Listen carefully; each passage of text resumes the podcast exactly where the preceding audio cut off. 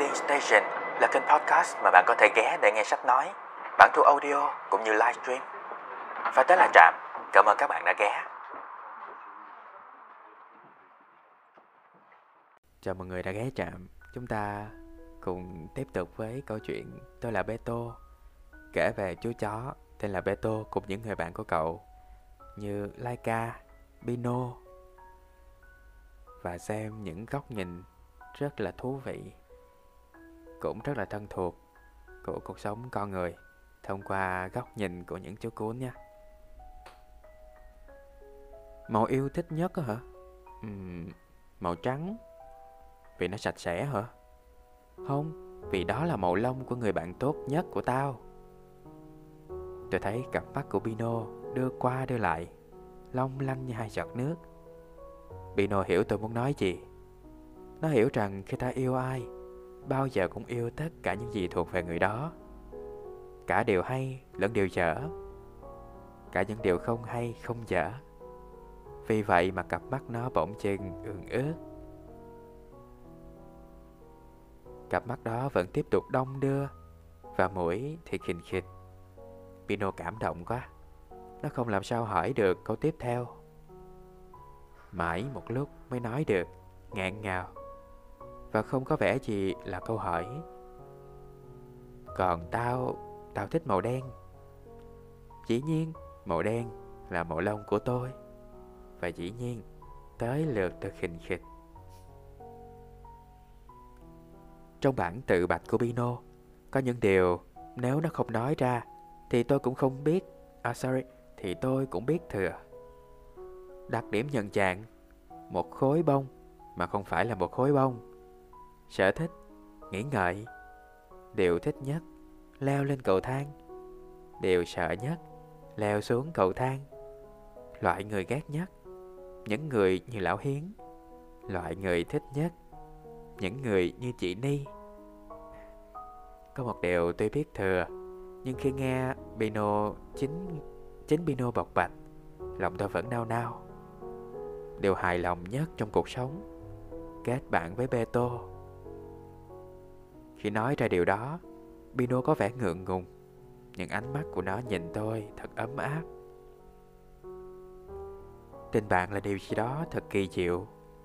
Đó là thứ tình cảm trong sáng và vô điều kiện, là món quà tặng mà khi đã trao vào tay ai, số phận hiếm khi chặt lại. Vì vậy mà nó bền chắc và có thể kéo dài thăm thẳm qua thời gian và sự xa cách. Con người thường nói tình bạn là tình yêu không có cánh. Tôi thích cách ví von đó, bởi tôi và Bino cũng không đứa nào có cánh hết trơn. Cho nên chắc chắn chúng tôi sẽ mãi mãi là bạn tốt của nhau. Bino ghét nhất cái câu chó sủa là chó không cắn. Nó bảo điều đó không hoàn toàn đúng với loài chúng tôi. Thứ nhất, chúng tôi có thể sủa, và ngay sau đó là cắn. Gặp người lạ, những con chó đàng hoàng bao giờ cũng chọn sủa như một thái độ ưu tiên. Trong trường hợp đó, tiếng sủa có ý nghĩa thông báo cho chủ nhà, vừa như một lời cảnh báo đối với người lạ. Sủa là biển báo của chúng tôi. Tương tự như các biển báo của loài người, khu vực nguy hiểm, cấm lại gần, hoặc là không phận sự miễn vào, cũng có thể là cả hai. Dĩ nhiên, có những giống chó được con người huấn luyện để làm mỗi một chuyện là săn lùng và tấn công tội phạm, thường là trong lặng lẽ. Nhưng đó là những con chó đặc biệt, đã thông qua sự nhào nặn của con người. Chúng là những con chó hữu ích, nhưng tính cách đó không tiêu biểu cho loài chó chúng tôi. Từ bao đời nay, trong mọi tình huống, chúng tôi chuộng cách đối đầu công khai và thực diện, trực diện, như một bản năng đạo đức. Nếu loài người có nhiều tộc ngữ khác nhau, chúng tôi cũng có nhiều giống chó khác nhau. Chó săn Percher, Foxhound, Greyhound, chó thể thao như Pointer, Retriever, Cocker Spaniel, Irish Setter, chó lao động như là Shepard, Newfoundland, Terrier, Saint Bernard, Husky Siberia. Giống chó thứ ba thường trực, thường giúp việc cho những người mù, làm công tác cứu hộ hoặc là kéo xe. Tôi vẫn mơ ước được kéo xe trượt tuyết trong tư cách là một con chó lao động, mặc dù tôi không thuộc giống Husky Siberia. Nhưng dù là giống chó nào đi chăng nữa, trước loài người, chúng tôi vẫn là một ngôn ngữ chung, đó là sủa. Con người cần học cách hiểu chúng tôi, vì sủa bản thân nó không là... Oh, sorry. Vì sủa bản thân nó là một ngôn ngữ với nhiều ý nghĩa và sắc thái tình cảm đa dạng và hoàn toàn khác nhau. Bằng tiếng sủa, chúng tôi báo động, chúng tôi giận dữ, chúng tôi mừng rỡ, chúng tôi cảm ơn, và đôi khi chúng tôi than khóc. Tất nhiên, sủa cũng là một thái độ xã hội. Một con chó sống một mình ngoài hoang đảo không cần phải sủa. Nó chỉ cần tru lên vào những đêm trăng. Buồn thay, với những đầu óc giản đơn, sủa chỉ là sủa. Bino ghét câu chó sủa là chó không cắn là vì vậy. Nó bảo bọn họ chẳng biết cái quái gì về tụi mình hết. Đã vậy, Bino lầu bầu, bọn họ còn dùng nhận xét để ám chỉ hạng người chỉ nói mà không làm. Ờ, với loài người, điều đó có thể đúng, nhưng với chúng tôi thì sai bè bét. Căn cứ vào bản tự bạch của Bino, thì câu thành ngữ nó thích nhất là câu chó ngáp phải ruồi. Và điều đó làm tôi bất ngờ hết sức. Tôi nói, câu nó chả có gì hay ho, nó chỉ muốn nói đến sự may mắn. Nó nói đến chuyện gì không quan trọng. Tao thích nó theo nghĩa đen. Là sao? Tôi không hiểu. Bino chớp mắt. Tao từng ngáp phải một con ruồi. Tôi chưa từng biết có ai ngáp phải một con ruồi chưa. Tôi cũng không bao giờ nghĩ điều đó có thể xảy ra trong thực tế. Ai cũng biết chó ngáp phải ruồi chỉ là một cách nói ẩn dụ. Nhưng Bino đã ngáp phải một con ruồi. Tôi ngẩn ra một lúc rồi nói, mày thiệt là may mắn. À, tao chỉ thấy buồn cười. May mắn nữa, tôi cãi. Câu thành ngữ này nói đến sự may mắn, chứ không phải là đến sự buồn cười. Không đâu Bêtô, một con ruồi không phải là một cái đùi gà. Một con chó ngáp phải một con ruồi chỉ thấy buồn cười thôi. Hơn nữa, chó ngáp phải ruồi thực ra không phải nói về sự may mắn, mà nhằm chế giễu sự may mắn. Bino đột nhiên nghiêm trọng. Gặp được mày, đó mới là sự may mắn của tao, chứ không phải chuyện tao ngáp được thứ gì. Tôi chẳng hiểu Bino thích tôi ở điểm nào. Bino ngược lại là một đứa bạn thú vị, trong khi tôi là một đứa nhạt nhẽo. Có lẽ nó thích tôi chỉ vì tôi thích nó. Con người chắc cũng vậy. Đôi khi bạn yêu mến một ai đó đơn giản chỉ vì người đó thật lòng yêu mến bạn. Tâm hồn của chúng ta được sinh ra là để chờ đáp lại niềm yêu mến từ một tâm hồn khác. Nó giống như chiếc ống sao, sẵn sàng reo lên khi ngọn gió mùa hè thổi qua. Tôi không ngừng, tôi không những nhạt nhẽo mà còn ưa tranh cãi. Khi nghe Bino bảo nghề nghiệp yêu thích của nó là làm xiếc, là diễn viên xiếc, tôi không khỏi nằm vật ra sàn, lăn qua lăn lại vì quá buồn cười. Làm xiếc không chỉ là kéo xe, mà còn phải đi bằng hai chân, phải biết ngồi trên đuôi mình. Cuối cùng tôi nói, sau khi đã hết buồn cười và đã ngồi dậy được. Tao làm được, Bino đáp. Nó phục đứng lên trên hai chân sau. Tôi nhìn sững Bino, thán phục khi thấy nó đột nhiên cao lêu ngao như một cái tháp chuông. Nhưng nó chỉ đứng được như thế một chốc thôi, rồi lảo đảo vài bước và vội vã đặt hai chân trước xuống. Tao sẽ tập, rồi tao sẽ làm được như những con chó trong rạp xiếc. Bino nhìn tôi bằng ánh mắt mà chỉ vừa chạm vào tôi đã tin ngay. Chỉ vừa chạm vào, tôi đã tin ngay. Nhưng đi hai chân không phải là tiết mục khó nhất của một diễn viên xiếc.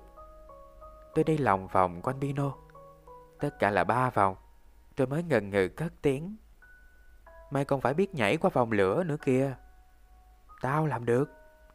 "Mày làm được thiệt hả?" "Nhảy qua vòng lửa là điều tuyệt vời nhất mà một con cún có thể làm được. Vì vậy mà tao sẽ làm." Tôi nói, và không hiểu tại sao tôi lại nói như thế về ước mơ của bạn mình. Thậm chí nếu không phải là một con cún thì chắc tôi đã biểu môi.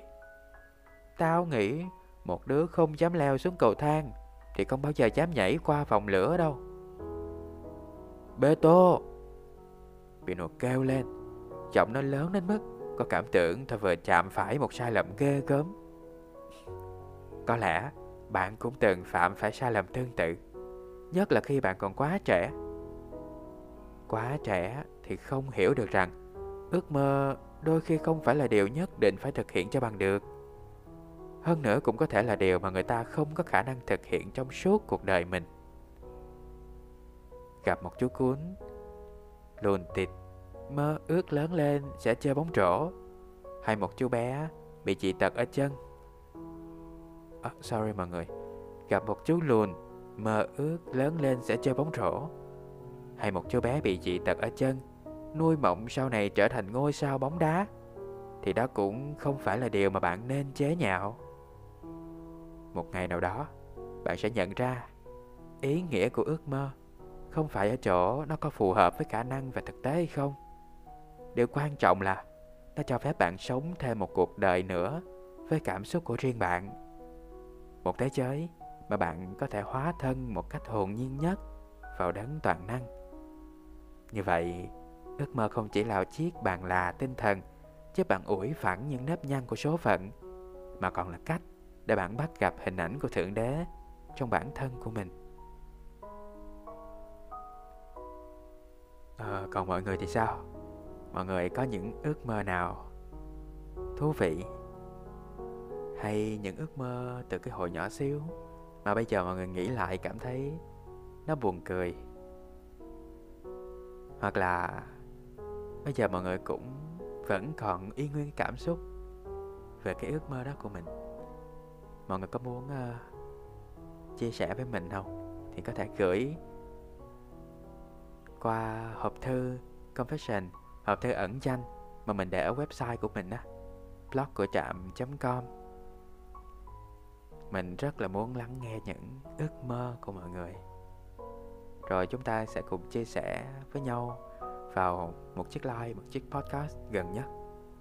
Ok ha? Ok, bây giờ chúng ta tiếp tục với quyển sách ha. Ba chị Ni viết rằng: "Ở đây áo ấm, trời lên Tết, nhưng tôi không thấy ông mặc áo ấm bao giờ, kể cả khi ông đi ra phố. Nhưng rồi tôi và thằng Pino thì được chị Ni khoác cho mỗi đứa một chiếc áo may bằng thứ vải rất dày. Đó là mảnh vải hình chữ nhật, có khoét bốn lỗ để xỏ chân vào và gài nút phía dưới bụng. Tôi mặc chiếc áo sọc xanh, Pino mặc chiếc áo sọc vàng. Hai đứa cứ đứng đực mặt ra, ngắm nghía nhau như thể chúng tôi chưa bao giờ quên. À, sorry, như thể chúng tôi chưa quen bao giờ. Cảm giác lạ lẫm đó thật là thú vị. Mẹ chị Ni có lẽ cũng thích cảm giác đó khi bà kêu ba chị Ni giúp bà kê chiếc tủ qua bên phải, chích chiếc bàn qua bên trái, còn chiếc đi văn thì đẩy vào sát góc nhà. Tủ ly tách năm ngoái nằm ở bậc cửa dẫn xuống nhà bếp, năm nay đã nhích dần lên gần phòng khách. Chiếc đồng hồ treo vào trên tường cũng không còn vị trí cũ. Trước đây đã quay mặt về hướng nam, bây giờ quay mặt về hướng đông. Mặc dù tôi không nghĩ sự thay đổi đó sẽ giúp nó chỉ giờ chính xác hơn. Đồ đạc trong nhà không có thêm món gì khác, nhưng mọi thứ đã xê dịch. Tôi và Pino có cảm tưởng vừa dọn về một ngôi nhà mới. Chúng tôi dò dẫm khắp các phòng, khắp các góc ngách, chui vào gầm tủ, gầm đi văn, đánh hơi mọi thứ với cái vẻ nghi ngờ. Cảm giác kỳ lạ đó lấp đầy chúng tôi suốt nhiều tuần lễ liền, cho đến khi chúng tôi làm quen được với vị trí của các đồ vật. Những gì mà tôi kể ra thật sự rất là nhỏ nhặt, nhưng phải chăng quy luật của cuộc sống cũng không có gì to tát. Khi bạn thay đổi một góc nhìn, bạn sẽ cảm thấy thế giới mà bạn đang sống hiện ra dưới một thứ ánh sáng khác. Và biết đâu, nhờ vậy mà quan niệm của bạn về thế giới khác cũng khác đi. Nhưng mà tôi chỉ mặc áo ấm vào ban đêm thôi. Những ngày đầu xuân, thời tiết trở nên khác thường. Hôm nào cũng vậy, cả nhà vừa dùng vừa xong bữa tối. Tiết trời bắt đầu se lạnh, và bọn mèo hoang bắt đầu ho sù sụ trên các mái nhà. Có nhiều đêm tôi và Pino chui vào sau kẹp tủ, cố tránh xa các cửa sổ, vừa ngủ vừa ép sát người vào nhau. Nhưng chúng tôi vẫn bắt gặp mình rung lên qua hòa âm của những tiếng rên. Từ khi khoác thêm lớp áo chạy, chúng tôi có cảm giác cái đó vừa quạt than dưới da mình. Có ai đó vừa quạt than dưới da mình. Tôi lại có dịp mơ về những giấc mơ về thảo nguyên. Trên cánh đồng quen thuộc, có tôi và Pino, lại được nô đùa thỏa thích, lại được lăn lộn trên cỏ nhiều giờ liền. Nhưng lần này, chiếc áo ấm đã giữ cho mớ lông trắng của Pino bớt vấy bẩn và sơ sát hơn. Trong rất nhiều ngày, giấc ngủ của chúng tôi đã được những giấc mơ đó sưởi ấm đến tận sáng bảnh. Khi nắng lên, chị Ni ôm từng đứa vào lòng, một tay giữ chặt không cho chúng tôi cựa quậy, tay kia thì lần cởi từng cúc áo. Tôi nhìn thằng Pino, tiếp tục thấy lạ lẫm. Lần này vì chẳng thấy chiếc áo sọc vàng trên người nó đâu, như thể nó vừa bước ra khỏi giấc mơ đêm qua của tôi. Và trong khi vội vàng, hắn đánh rơi chiếc áo ở chỗ nào đó ngay bên rìa cơn mơ. Ừm, chắc là thế. Và đó là tất cả những gì có trong số này của Tôi là Bêtô, Tôi là Bêtô. Mình cũng không nhớ đây là số thứ mấy nữa. Ừ, hình như đây là số thứ uh, thứ sáu hay là thứ bảy gì đó. Ừ, hình như là số thứ bảy của Tôi là Bêtô. Khi mà mình đọc uh, Tôi là Bêtô thì có khá là nhiều cái suy nghĩ thú vị trong trong đầu mình nảy ra về cái, những cái góc nhìn của Bêtô hay là của Pino về thế giới loài người. Khá là đáng suy ngẫm. Mọi người có thể nghe và cho mình biết những suy nghĩ của mọi người qua hộp thư confession của mình. uhm, Ví dụ như uh, điều mọi người cảm thấy thú vị nhất trên cuộc đời này là gì? Hoặc là ở cái đoạn vừa rồi có nhắc tới uh, mùa xuân nè, Tết nè. Mà trong cái thời điểm Covid như thế này, mọi người nghĩ Tết năm nay của mọi người sẽ ra sao? Sẽ vui hơn hay là buồn hơn? Mình nghĩ đây là một cái cơ hội để cho chúng ta gắn kết hơn với gia đình, với người thân của mình.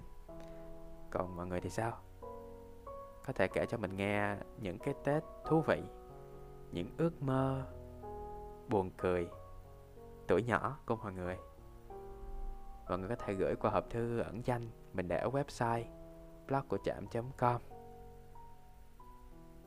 Và mình sẽ tổng hợp, đọc lại, cùng à, trò chuyện với mọi người về những cái tâm sự đó trên một chiếc podcast, một chiếc live gần nhất.